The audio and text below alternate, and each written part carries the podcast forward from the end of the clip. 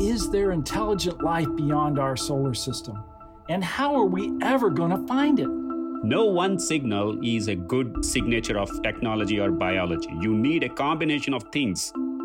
Hi, I'm Jim Green, and this is Gravity Assist, NASA's interplanetary talk show. We're going to explore the inside workings of NASA and meet fascinating people who make space missions happen.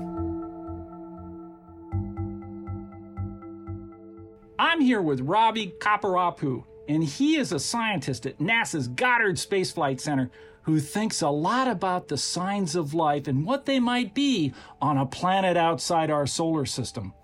We call that planet an exoplanet. Ravi makes climate models of exotic, faraway worlds and investigates how we could detect biology, but also technology coming from these exoplanets. Welcome, Ravi, to Gravity Assist. Thank you, Jim. I'm super excited to be here. Well, you know, I heard that you used to study something completely different gravitational waves. What are those? And, and why did you stop working on that particular topic? yes. So, I did my PhD in physics uh, in the field of gravitational waves. To give a brief summary, imagine you're uh, throwing a rock into a clear water and the ripples after you throw the rock into the water the ripples uh, coming from there are essentially what we think of as gravitational waves coming from an object. Any object in this universe has gravity. And so gravitational waves are essentially when you have a moving object de- very dense moving objects uh, going around each other or you know exploding stars uh, they emit these uh, space-time waves. You know, Einstein theorized that there could be space-time, right? So these are the space-time waves traveling uh, across the universe. Why did I leave this field? I was at Penn State working as a postdoc on gravitational waves, but at that time I heard about these new field of science that's just coming out, exoplanets and I was like, okay, wait, uh, this sounds interesting. And the main thing I wanted to do is like, can I explain my work to my uh, mother? And and if she asks me, hey Ravi, what are you doing? And I'll say, oh, I'm working to find alien life. And that's simple for me to explain to her. And it was exciting. And my daughter used to say that, you know, my dad finds aliens. I felt like a Hollywood star. And so I thought, okay, let's go ahead and do it. And then that's how I started it. Well, that's fantastic. But you're really doing it in a very important way, and that is looking at atmospheres of exoplanets and not just any old atmosphere. How did you end up making that decision?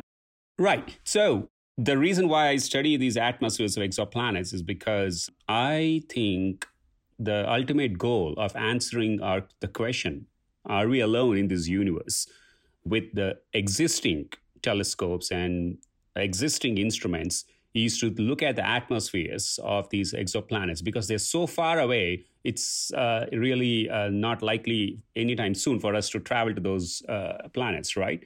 And so the best thing we can do at this point is to point our telescopes collect the light coming from the atmospheres of the planet and then look what kind of gases they are. And that was exciting to me. And so i started working on the climate models of these uh, planets. Well, why do you think, I believe it's the majority of planetary scientists and astrophysicists, think that there could be complex or intelligent life on planets beyond our solar system? So, just to give you an idea, right now we know more than 5,000 exoplanets, planets orbiting other stars. On an average, now we think there is at least one planet for every star in our galaxy. And our galaxy has at least a minimum of 100 billion stars. So there are at least 100 billion planets in our galaxy. And imagine the statistics of having so many planets around uh, in our galaxy. And many of them could be smaller Earth sized planets that could host uh, life. Well, I know you've done some really fascinating work on exoplanet climate models. What are some of the climate conditions you expect on these exoplanets? If you asked me this question 30 years ago, I would say, oh, all of them are going to be Earth like conditions, or maybe, you know, Jupiter like planets. Because how else planets are going to form other than our solar system like uh, arrangement, right? Right. come on, who would. Uh, everyone should look like us, right? So, right, right. Of course. but then what? Guess what happened in 1995 when they first found the uh, exoplanet, the first exoplanet around a sun like star? It's a Jupiter sized planet in a four day orbit around a sun like star. Wow. And yes, and, and it was unexpected. And that's why we wanted to see how these planet conditions uh, are going to change from star to star. What we are seeing is only a small subset of the climate conditions that we are uh, discovering right now. Super hot, small size uh, planets, uh, large size planets, and also habitable Earth sized planets are also, we found them in, with uh, lots of different kinds of missions. One important thing, though, Kepler mission, which was launched in 2009, found that the most common type of planets is somewhere in between Earth and the Neptune size. And we don't have that in our solar system. Yeah, we call that a super Earth or a mini Neptune. Exactly. Yeah, so something happened as our planets evolved that that one of those didn't form. What do you think that was? Those kind of planets are uh, somewhere in between, uh, transitioning between a gas giant and a rocky planet. Uh, we, they don't have as dense atmospheres as Jupiter or Neptune, or they don't have completely thin atmospheres like our Earth. They have somewhere intermediate between uh, both the planets. They may have a little of hydrogen, little of uh, you know uh, carbon dioxide or ammonia but not too much, not, not too little. That's what makes them fascinating that we don't see them in our own solar system, but we can see them around other stars. Well, are there any exoplanets that you're really excited about right now? Yes, actually. Our closest star is Proxima Centauri. And uh, four or five years ago, uh, astronomers have discovered a planet, an Earth sized planet in the habitable zone around Proxima Centauri. It's called Proxima Centauri b. So, this is what I'm really excited about that opportunity right now. Well, that star and the planet is only about four light years away. There's another uh, planetary system a little further that I'm also excited about, and that's TRAPPIST 1, and that's at about 40 light years away. What can you tell us about the TRAPPIST 1 system of planets? So you asked if I'm excited about what kind of a planet I'm excited about. I said Proxima Centauri b. Well, we won't be able to characterize uh, or at least look at the atmospheres of the planet in the next decade or so. But with Trap for TRAPPIST, we have James Webb Space Telescope up there, and it is one of the primary target in the habitable zone planets uh, with James Webb Space Telescope. So uh, the, there are seven planets in that system. TRAPPIST 1 system has three habitable zone planets uh, in it. We would like to see if the planets themselves can retain the atmosphere because the star is pretty small and these small stars usually have a very high flaring and ejections of very high intensity X rays and UV rays. So, we would like to see, first of all, do they have any atmosphere? And if they do, do they have water based atmosphere? Because water is essential for life. It turns out that star, as you said, is a small dwarf star. Those planets are really close. And like our moon, are they tidally locked? Do they always have one face pointing to the star and the other pointing away? Yes, they are uh, tidally locked. In fact, I would even go ahead and say they are synchronously rotating. Essentially, what it means is what Moon is doing to us, always facing the same side uh, of the planet to the star.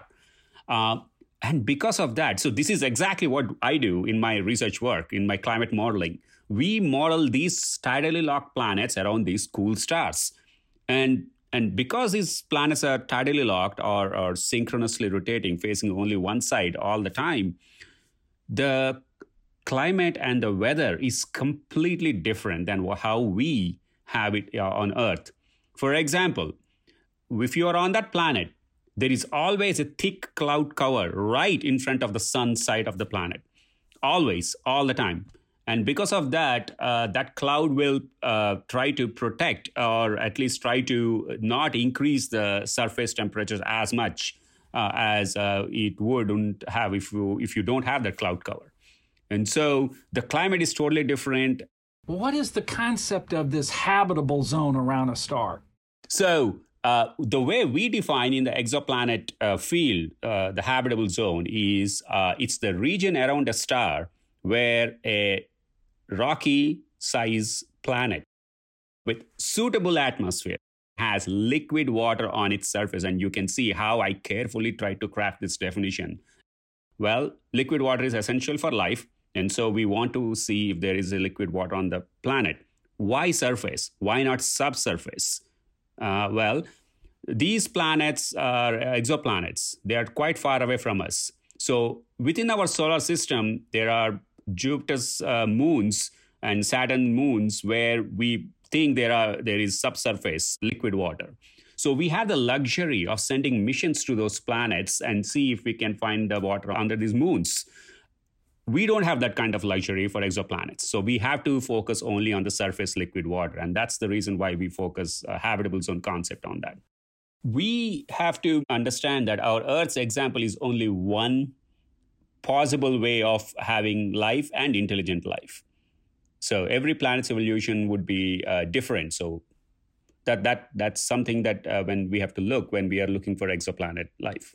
Yeah, in fact, one can also think that we actually co-evolved with the Earth. We were in the right place, the right time. Our moon helped us in many different ways. Our climate was great, and that really enabled us uh, to develop into a, an intelligent beings. This brings up a really fascinating topic, and that is uh, how might we detect signs of technologies developed by intelligent beings on other planets around other stars? And we call that technology technosignatures. So, what kind of technosignatures should we be looking for? So we know already one technosignatures that several of our colleagues are doing the radio technosignatures. So the radio, it's called the SETI, Search for Extraterrestrial Intelligence. There are other ways that we can do. For example, pollution uh, on uh, in on the planet produced by industrialized civilizations. Uh, maybe they have some sort of a, a laser pulses sending as a uh, beacon towards us. We can also detect them with the night side city lights. Every civilization needs energy to produce and you know to sustain. If we can build a telescope and look at the planet, and uh, if we detect night side uh, city lights, we know they that's a, one of the techno signatures. So there are several of them like that. Chlorofluorocarbons, the CFCs that we use in our refrigerants, there is nothing in the nature that we know of and that we can think of that can produce CFCs naturally, biologically, or a, even abiotically. There is only one way to do that, and that's through technology that we know of. That begs the question then what would be the next set of observations you would then make? Okay, this is even another excellent point. No one signal is a good signature of technology or biology. You need a combination of things. Okay. So if you find CFCs and you think, oh, maybe that's a technology, then you want to find corresponding uh, other kind of pollutants in, in, in your data. And maybe for that, you need to have a different kind of a telescope to do that because not everything will be seen at the same time. And so, if you find several different signatures of gases, if you do find other pollutants, then you know, hey, you know, there's something going on on that planet. Yeah, that's great. One of the important things that we have to do is remove or identify false positives. Now, what do you mean by that? ah, that's a good point. And and also false negatives. I'm going to okay, say about okay. both of them. Okay. The false positive is that you detect a signal and you think it is your the signal that you want. You know, I found an alien techno signature or something. But then it turns out to be oh something the nature produced or maybe some instrumental problem. So that's a false positive. False negative is you detect something and you say that oh it's a instrumental noise. It's nothing there. It's from coming from the star. But it actually is a signal from the thing that you want to detect yeah, I'm concerned about that too, as you probably know. You know, we have to be able to be confident, you know, create a level of confidence in each one of the observations. But what's exciting about the field is we make these uh, uh, analyses on signals, we get that out. The scientific community uh, thinks of new and inventive and creative ways to either disprove the idea or enhance the idea. And that's the process of science that we want to have. Well, I have to tell you, you know, there'll come a time when we may have to say, we're very confident that we have seen signs of extraterrestrial life. Do you think we, humans, as a civilization here on Earth, are ready for that news? I think we are ready. I, I, I 100% believe we are ready. And I'll tell you why. Okay, because I've been asked that and I've said I don't think we're ready. Okay. So uh, so I'm I'm very fascinated to hear your response. Okay. So so I I like to say this with the discoveries of exoplanets and with the discoveries of uh, you know habitable zone Earth, we with uh, uh, water on Mars and every aspect of science, we are not suddenly breaking out. It's not uh, 30 years ago if you say that oh we found a life on other planets, then everybody oh what what did you do? No, so here we found we were saying that okay we found several thousands of planets. We are inching closer and closer. So we are getting everyone ready to accept to the point that hey you know just we are finding lots of neighborhoods. We are finding lots of houses. It's just a matter of time before we find people in those houses. Okay. So i think we are ready. All right. Uh, i don't think we're ready and the reason why is I'm, I'm not sure what the observations are that will be the smoking gun that tell us what we have really found when we actually make the announcement. And, and that's going to require a lot more educating everyone as to what we've really measured and why we really think we have a high level of confidence to determine that it's life. Okay, that's a scientist's problem, not the general public's problem. Okay. I would say. Okay. well, you know, I've also heard that you've been involved in looking at unidentified aerial phenomena or UAPs. And, and you're approaching that from a scientific perspective, of course. Can you tell us a little bit about that? So, this is what I say when we talk about the UAPs and search for life. They're two completely independent topics we cannot combine them unless we have super compelling information that, okay, they are somehow connected. For me, the search for life is what we just talked about all this time exoplanets and telescopes and instruments and whatever. UAPs are something that are in our skies and we don't know what they are. And essentially, that's where I stop and say, okay, because we don't know what they are, we have to observe them with different instruments, collect the data, analyze, and then you figure out what they are. Apart from that, everything else is speculation. And this is what I call a scientific applying a scientific methodology to studying the UAPs. These UAPs may not be technological in nature. The many possibilities are atmospheric events or other natural phenomena. We just don't know yet. Well, it, do you have enough data to make a determination, or or do we still lack a lot of knowledge and observations of UAPs to make a determination? I think we do need a lot of data, a collection of data before we do any kind of a determination. And that's where we are right now, collecting the data. Well, Ravi, I always like to ask my guests to tell me what that person, place, or event was that got them so excited about being in the sciences that they are today.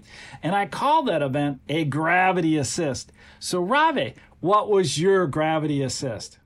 My gravity assist, there were two of them. One, before I entered my uh, PhD program, I, I'm a big fan of Star Trek and I felt that that was a community where I could relate to, and I wanted to study uh, life from you know other planets, and that really really motivated me since I was uh, in uh, eighth or ninth grade, and and that really motivated me to pursue science, math, physics, and I, I was told to do well in those to uh, become a scientist. And I kept that goal all the time, all, all through my life. The second one was that happened about nine years ago when I was writing a paper, and the paper was about how common are Earth like planets in our galaxy. And I found, I did some calculation. I found that there are more than what I expected. And I literally jumped out of my chair, like literally. I was like, this can't be possible. I'm standing in front of history that's happening right now that we, for the first time in our life, we know how common are Earth like planets and and that really motivated me to study uh, uh, you know how do we find even more? How okay if they're so common where can we find this life? And that's really motivated me to pursue more and more opportunities. And that's why i'm at nasa Goddard because this is where the missions happen. This is where we try to find life on other planets and that's that's my second gravity assist i would say. Well that's fantastic. You know your excitement about the science and the things that you learn propel you to keep going and accelerate you. And hopefully you'll be the one to announce that we have found life beyond earth oh I, I, I, hope you will be with me at that time, Jim. I'll at least be able to interview you. well, Ravi, thanks so much for joining me for this fantastic look at finding habitable worlds in other solar systems. Oh, thank you so much, Jim. This is wonderful. Thank you. Well, join me next time as we continue our journey to look under the hood at NASA and see how we do what we do. I'm Jim Green, and this is your Gravity Assist.